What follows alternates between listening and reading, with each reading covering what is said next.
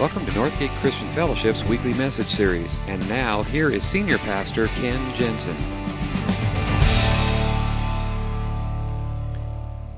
So, we are this summer in a series that we are calling um, Questions That I've Always Wanted to Ask God. And yes, high schoolers, I forgot again. High schoolers may be dismissed to their class. Um, it's a series that we're looking at all, just the questions that people have questions about faith, questions about God, and not just questions that believers have, but, but unbelievers as well. And so we solicited all these questions from you and from your friends and online. And uh, so each week we've been trying to take some time to address um, each of these questions. And, and they're, they're, like I've said every week, these questions are so much bigger than we can possibly cover. Um, and to, certainly this morning's question, uh, this morning's question is what will happen when I die? And, and that's a huge, huge question. And we certainly don't have time to go through all of the answer to that question this morning. And in fact, it probably raises a whole other raft of questions for you on that. But we're going to do our best to, uh, to address this particular issue. Um, what happens when I die? And I was thinking about it, and I, was, I heard a story about um, two guys, avid, avid baseball fans just you know just love baseball and they had this ongoing argument all of their lives like will there be baseball in heaven because, I mean, baseball is such a wonderful game, there's just got to be baseball in heaven. So they had this argument about whether or not baseball would be in heaven. And so they kind of made this pact. And they said, okay, whichever one of us dies first, we will make every effort to, to come back and let the other one know, you know, just so we can know. And so, sure enough, eventually one of them died. Um, and that night appeared in a dream to his friend. And he said, I have some good news and some bad news. The good news is, yes, there is baseball in heaven. The bad news is you're pitching tomorrow. oh, I know. Why would that be bad news? I mean, really, if you think about it, why would that be bad news? I mean, we, we, all, we all are looking forward to, we all want to, I mean, people, everybody wants to be in heaven, just none of us are in a particular hurry, hurry to get there. and yet, some of it, I think, has to do with not understanding. It's hard for us to fathom because we are so consumed with this life, and reality is the things that we can interact with with our five senses. And to think of a, of a world beyond this that, that, that is just so nebulous that we don't understand, that doesn't seem to make sense. And, and, and so we just kind of wonder so, what's it all about? And that's where this kind of question comes from. Um, I, everybody believes that heaven, would be the preferable option. Um, but what does it look like? What this is all about? We believe in the afterlife. What is it that we're looking forward to. So that's what today's question is all about. Um, what will happen when I die? And this is a real important question. It's a very important question because every one of us in this room someday will die. Last time I looked, the mortality rate was 100% for human beings. So someday it's going to, all of us are going to be faced with this. So it's an important question. And it's an important question in this life so that we know about the next and are prepared and so this morning, um, first of all, I want to say off, off the top, I'm deeply indebted to Tim, Timothy Keller's book, The Reason for God, and then also a series of talks that I heard um, by John Ortberg. Very, very helpful for me in wrestling with this issue because it's a huge one. Um, so this morning we're going to talk about what happens when I die. And I want to start right here. And it's this We have all been created as eternal beings. Each and every one of us are created as eternal beings. You have a soul. You and I have a soul. We've been created with a soul. And part of that soul is this longing for home, this desire for eternity, this, this, this, this sense that things, and, and the events of this week remind us things in this world are not the way they're supposed to be. Things are not as they should be. And we have this longing for that better place when things will be made right, when justice will reign and, and love and mercy will be dispensed, and, and, and this will all be made right. And where that comes from is that God has placed that in each and every one of us. Scripture tells us God has planted eternity in the human heart, but even so, people cannot see the whole scope of God's work from beginning to end. We were created in the image of God. But because we are so caught up in this world, we don't think much about it. We really don't give it much serious thought. We just get caught up in our daily lives. And very often, I think some of our problem is that when we think about heaven and hell and the afterlife, we have such wrong headed thinking. We've got just weird concepts about it. It's, very often when, when I talk with people, because um, people will ask me questions like, you know, well, Pastor, is this a sin? You know, and then they want to know, well, if it's a sin, how much can I do and still get into heaven? You know, and that's usually the case. That's when people are asking that question. That's the kind of thing that they're asking. Okay, so if I live my life, how, how much can I live my life this way and still get into heaven? And, and, and it's kind of because we think, we think of heaven in terms of who's in and who's out. You know, who gets in, who gets out, who gets the entry ticket, who gets the door slammed in their face. And, that, and that's really what we want to know. And that's about all we really care about when it comes to heaven. And it's just wrong headed thinking. Because when we, when we say that, what we're really saying is what are the minimum entry requirements? What's the very least that I have to do to be able to get into heaven. And that's so wrong headed. It would be like on my wedding day, standing with my wife, exchanging our vows, and asking her, What is the least possible amount of faithfulness you need from me for us to say married? You know, what's the minimum amount of household chores that I have to do? You know, what, what's the minimum level of attention that I need to give you and still be married to you? Now, you put it like that, it's like, that's just so wrong headed thinking, but that's the way we think about heaven. That's the way we think about the afterlife. What's the bare minimum? What we're looking for is an entry ticket. Who's in? Who's out? Did I get a ticket? And, and, and, and, we tell jokes like this. You know, St. Peter, he's always at the pearly gates. And it's like, it's like St. Peter is a celestial hall monitor. You know, do you have a hall pass? Sorry, you don't get in, you know? It's like he stands at the gate and he's taking people's tickets, and if you don't have the ticket, you don't get in. And that, that just, that's just so wrong when we're talking about heaven because it's not like that at all. And what we need, we don't need an entry ticket, we don't need a hall pass. What we need, what we need is to be transformed to be the kinds of people for which heaven would be a natural environment. That's what we really need. We need to be in the same way, in the same way that a tadpole needs to go through a metamorphosis so that it could survive on land as a frog. That transformation that needs to take place because a frog cannot exist underwater and a tadpole by itself could not exist on land. There is a transformation that needs to happen for one to live from this life into that next life. And it's that kind of transformation that we need. That's the kind of thing we're talking about. And that's why throughout Scripture you read things like this Rid yourselves of all such things as these anger, rage, malice, slander. As God's chosen people, holy and dearly loved, clothe yourselves with compassion, kindness, humility, gentleness, and patience. Not so that we would be better people necessarily, but so that we would be so transformed in our hearts that heaven would be the most natural place for us to ever, ever spend our eternity. Timothy Keller talks about it like this that our lives, all of our lives, each of our lives, because we have this soul, see, this, this soul is in the process of becoming. Your soul is in the process of becoming someone. And the choices and the behaviors and the actions that you take part in, the things that you feed your mind, all of those things are shaping your soul, shaping your character. And we are on this trajectory. And either that tra- trajectory of our life is toward God or away from God. And all of us are on some sort of trajectory. And so when we talk about this transformation process, it's not just so we would be better people and like people would like us. It's so that we would become more and more conformed into the image of Christ, more and more conformed into the image of the, our Creator God, so that heaven would be the most natural place for us to live for eternity.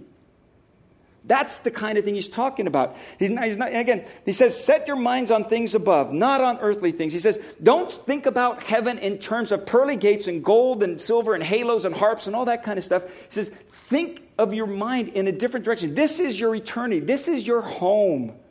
Think about your home in such a way that it changes your life here on earth. Set your mind on things above, not on earthly things, for you died and your life is now hidden with Christ in God. And put on that new self, which is being renewed in the knowledge of the image of its creator. See, this is not something, this transformation is not something we can do on our own. We are being shaped into the image of our Creator. It is because of what Christ has done for us. This is not about, and I want to be really, really clear about this. This is not about earning your way into heaven because we cannot do that. It's being transformed into a nature for which heaven would be natural. And that's why Paul writes this is the secret Christ in you brings hope of all the great things to come. See, what we need is someone to change our hearts. What we need is someone to shape our souls. We don't need an in- entry pass, we need transformation. And because we cannot do that in our own strength, we need someone else. And that's why Christ in you is that hope of glory. Because we are eternal people created in the image of God. Second thing to understand, and this is important as well, that heaven and hell are eternal realities. They are real. These are not cartoonish notions that we carry in our minds so often.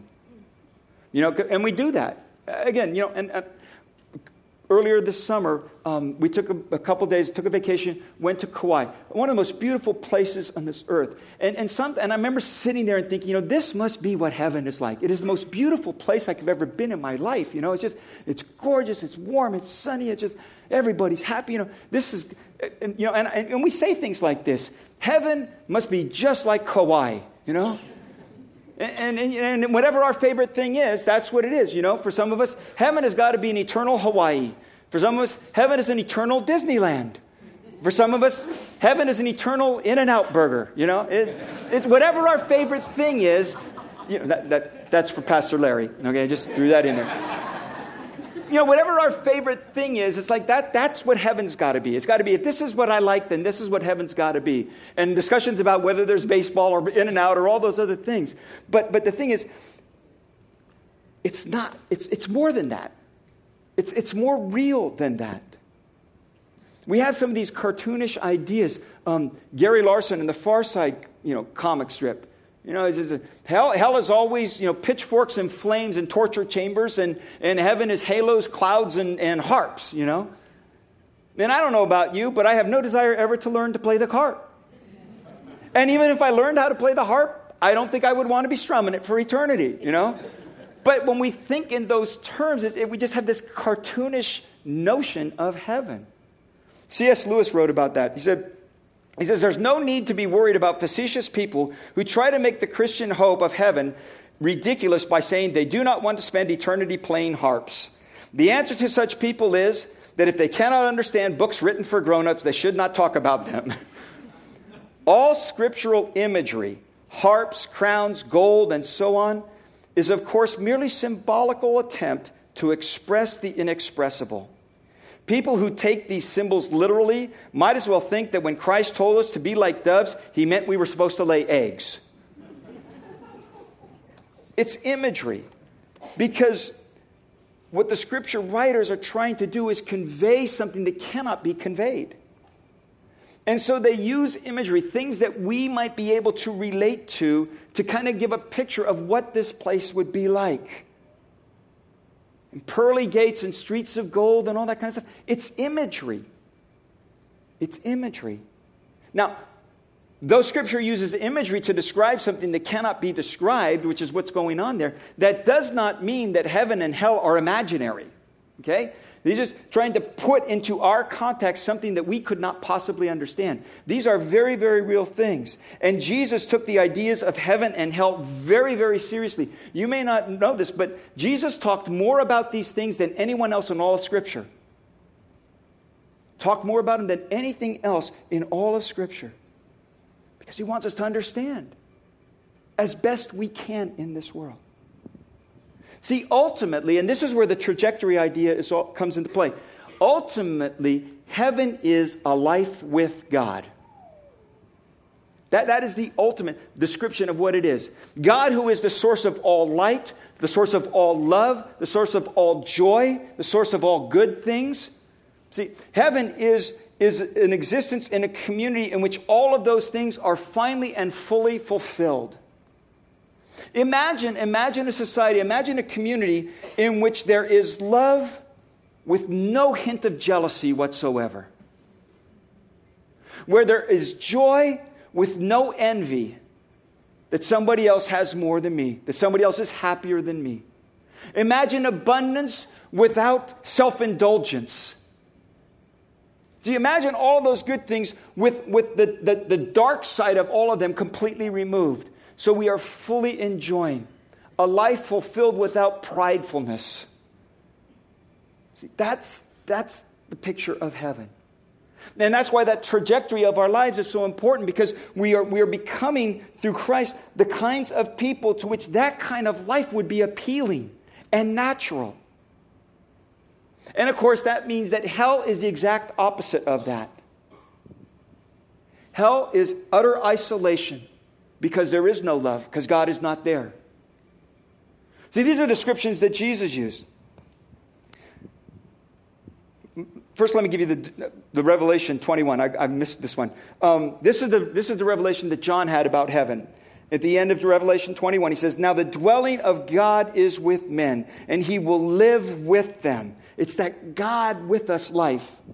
He will wipe every tear from their eyes, and there will be no more death, or mourning, or crying, or pain. It's all of those good things without the bad side of them.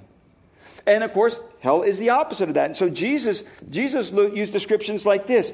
Um, he talked about the, the wicked servant. And he says, Now cast him out into our outer darkness where there will be weeping and gnashing of teeth. Not just darkness, but outer darkness. Why outer darkness? Because it's where God is not. God, who is the source of all light, is not there and will never be there. It is outer, outer darkness. That there will be weeping and gnashing of teeth. I used to think about that. I used to think that that, that gnashing of teeth was kind of the, the grinding of your teeth in regret. Like, mm, I wish I'd made a different choice. Mm, I wish, I just wish I had done something differently. But I don't think that so much anymore. One of the things that kind of opened my eyes on this was um, actually, my dentist has me now wearing a mouth guard at night because I grind my teeth. And I don't grind my teeth in regret, I grind my teeth in stress and tension. And I think that gnashing of teeth is more that, that mm, I got to get that, or mm, I got to, I got you know, it's, it's, that, it's that frustration, it's that tension, it's that stress, it's that anger, it's, that, it's all of those things that wanting something that I cannot possibly have, but knowing when, even if I got it fulfilled, it would not be fulfilling. I think that's the picture of, of this gnashing of teeth idea.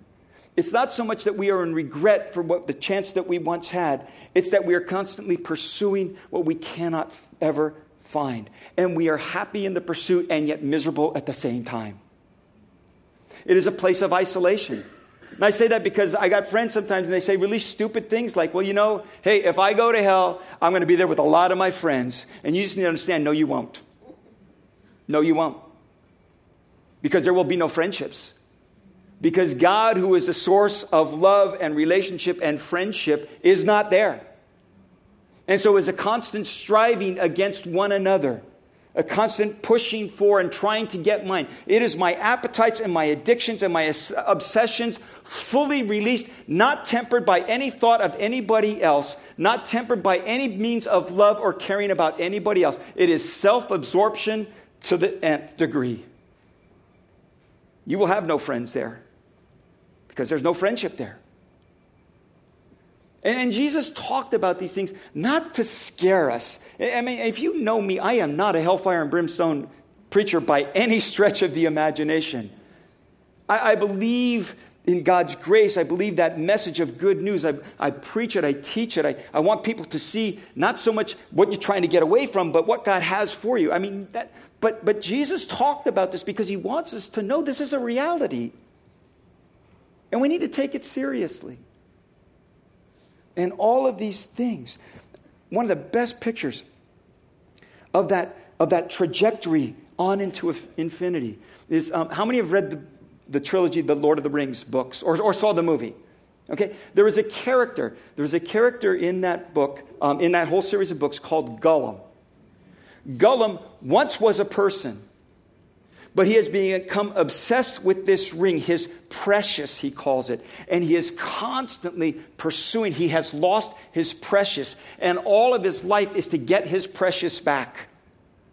And he is so obsessed with this and so, so caught up in this and so focused on this one thing, never having it, constantly pursuing it. And even when he gets it, he can't keep it on his finger because he has become so misshapen and so deformed that he is no longer recognizable as a person anymore. He is something else altogether. And I think that is the picture of hell. To be totally obsessed with something and never be satisfied and to be so obsessed and so, so pursuant of that thing that I cease to be what I once was. Heaven, on the other hand, is the fulfillment of all of what it means to be human. To fully become myself, the way God designed me to be. Now you say, well, okay, if that's the case, then why did God design hell? You know, why, why does He send people to hell? And that's a really important question, too. And I think there's a little bit of a key that we understand, again, in one of Jesus' teachings on this.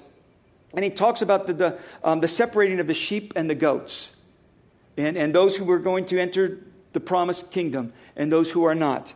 And he says to those who are going to enter into heaven, Come, take your inheritance, the kingdom prepared for you since the creation of the world. And then he turns to those others and he says, Now depart from me, you who are cursed, into the eternal fire, prepare, fire prepared for the devil and his angels. Did you catch the difference there? See, the difference is enter into that which was created, which was prepared for you from the creation of the world. That is your destiny. That is what we were created for. Heaven is what we were created for, fully realized. And to those who he says to depart from me, not to the hell I created for you, it's to that place that I prepared for the devil and his angels. That was never intended to be our final destination. Our final destination was to be with God.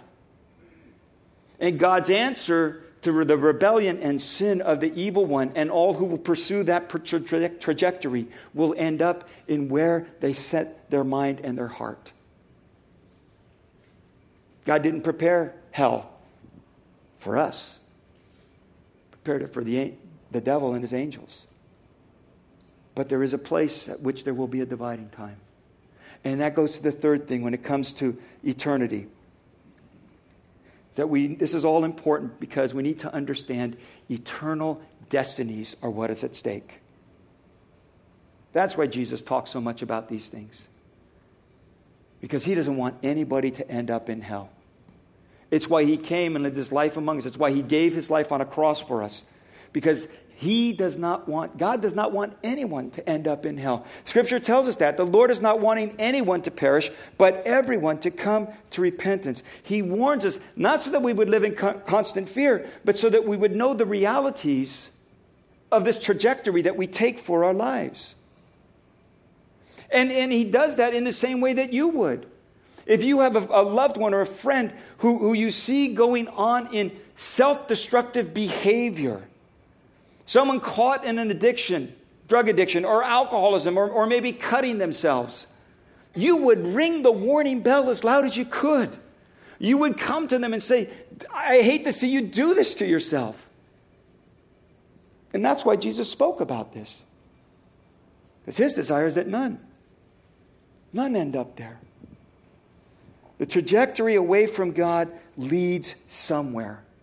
But it's important to understand that it is a path of our own choosing. God does not send anyone to hell.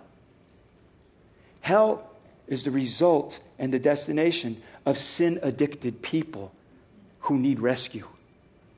Tim Keller did it beautifully. I want to read to you.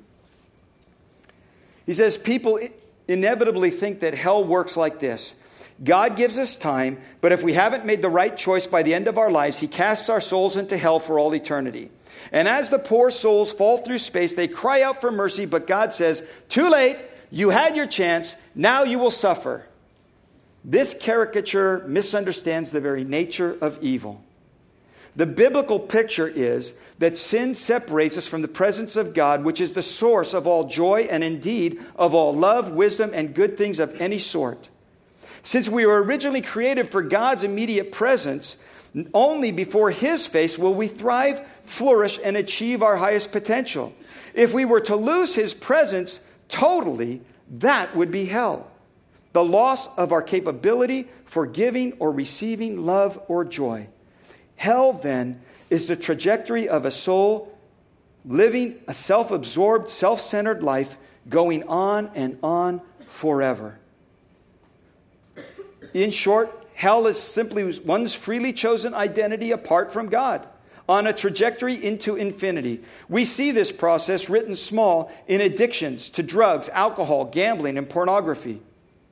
In eternity, the disintegration goes on forever where there is increasing isolation, denial, delusion, and self absorption. When you lose all humility and humanity, you are out of touch with reality.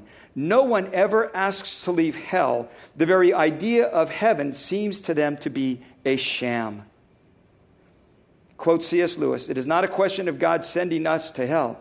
In each of us, there is something growing which will be hell unless it is nipped in the bud. That trajectory of our life leads somewhere. And as C.S. Lewis talked about it, people who are on that trajectory, even once they arrive in hell, do not want to be in heaven. Because they are not the sort of people that have been transformed to be able to live in such a place. They would be like tadpoles stranded on the seashore they would not be alive. These are realities. And eventually, we need to understand it is eternal destinies that are at stake. What we need, what we need is not an entry pass into heaven. What we need is someone to change our lives, to change and transform our hearts. Because we are like people who are caught up in the current of a rain swollen, storm soaked river, rushing headlong to the cliff, and we need rescue. And we can't be rescued by somebody else who's also being swept along in that current. We need someone from outside to rescue us.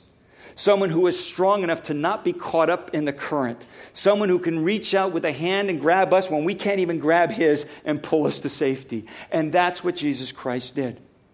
See, that's what Christians believe. Not that we are any better than any other person, but that we are desperately in need of rescue, and somebody grabbed our hand and pulled us out of the river. And because of that, we have no right to judge anybody else's eternal destiny because we don't know. I don't know anybody else's eternal destiny. You do not know anybody else's. And it is not our job to judge somebody else's eternity. It is our job to let them know there is a rescuer who can pull them from the river. That is our job. And that's why we exist as a church. Not to sing songs, not to speak and give messages, not to have programs for the family and for our kids. We exist to be in the rescuing operation of Jesus Christ.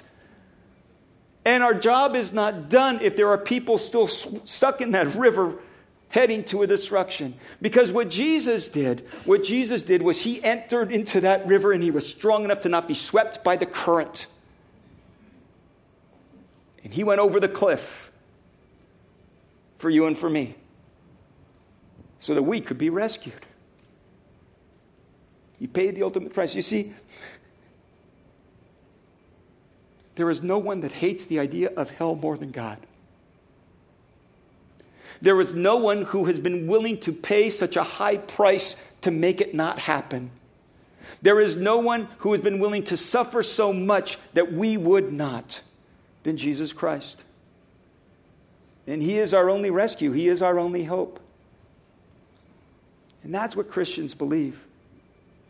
Not that we've earned something with God, not that we're doing a real good job of cleaning up our lives, but that someone reached down, grabbed hold of my hand when I could barely grab it. But in my weakest and feeblest attempts, grabbed on. And though sometimes it's hard for me, He doesn't let go. He doesn't let go. And that is the good news. That's the gospel. It's why we exist as a church, because eternal destinies are at stake. Would you bow your heads with me?